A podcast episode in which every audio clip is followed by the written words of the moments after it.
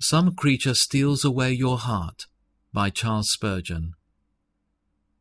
Do you not find yourselves forgetful of Jesus?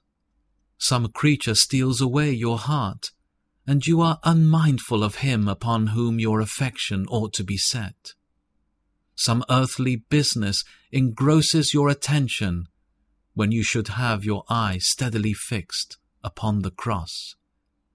It is the incessant round of world, world, world, the constant din of earth, earth, earth, which takes away the soul from Christ.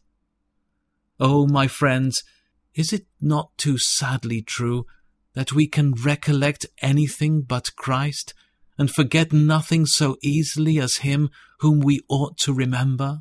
While memory will preserve a poisoned weed, it allows the rose of Sharon to wither. Why do we forget Christ?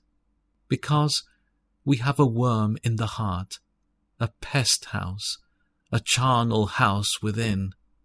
Lusts, vile imaginations, and strong evil passions, which like wells of poisonous water send out continually streams of impurity. I have a heart which God knows.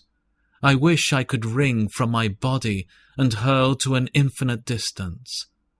I have a soul which is a cage of unclean birds, a den of loathsome creatures, where dragons haunt and owls congregate, where every evil beast of ill omen dwells.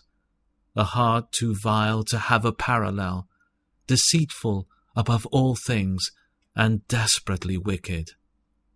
This is the reason why I am forgetful of Christ.